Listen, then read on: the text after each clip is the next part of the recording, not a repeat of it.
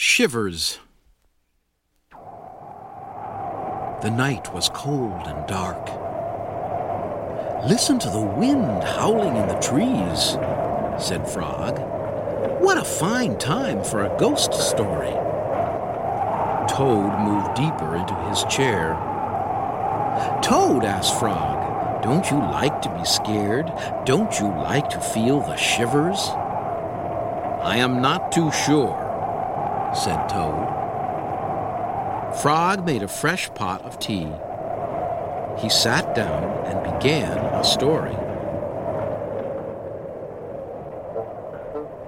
When I was small, said Frog, my mother and father and I went out for a picnic.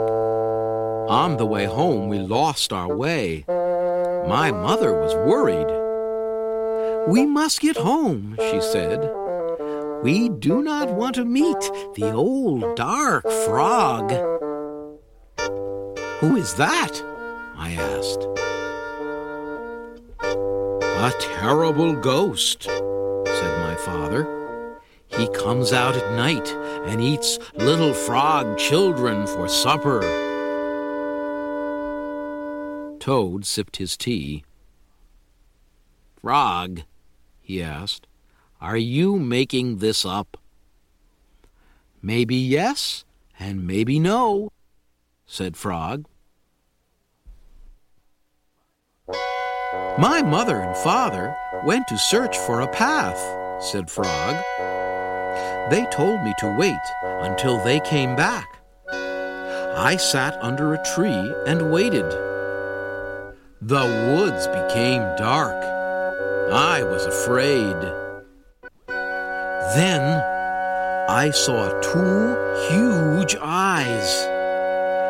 It was the old dark frog. He was standing near me.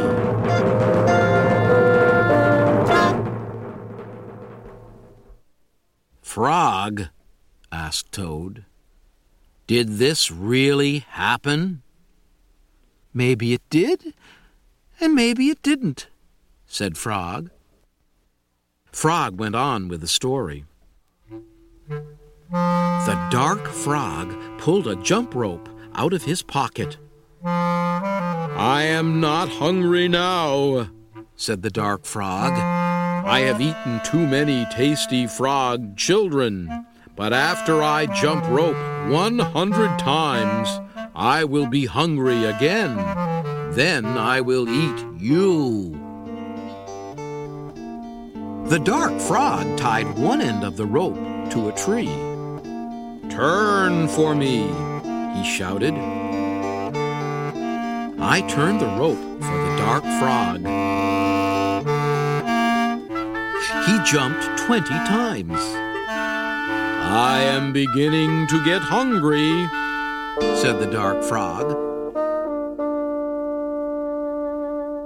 He jumped fifty times. I am getting hungrier, said the dark frog. He jumped ninety times. I am very hungry now, said the dark frog.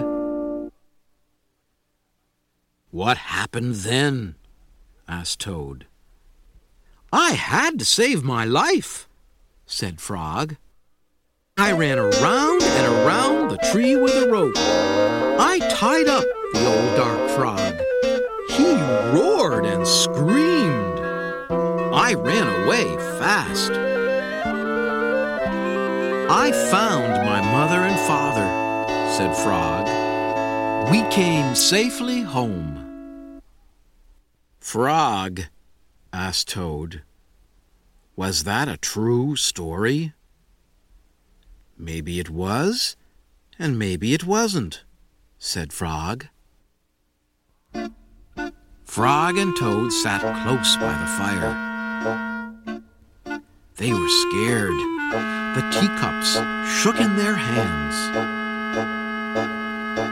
They were having the shivers. It was a good, warm feeling.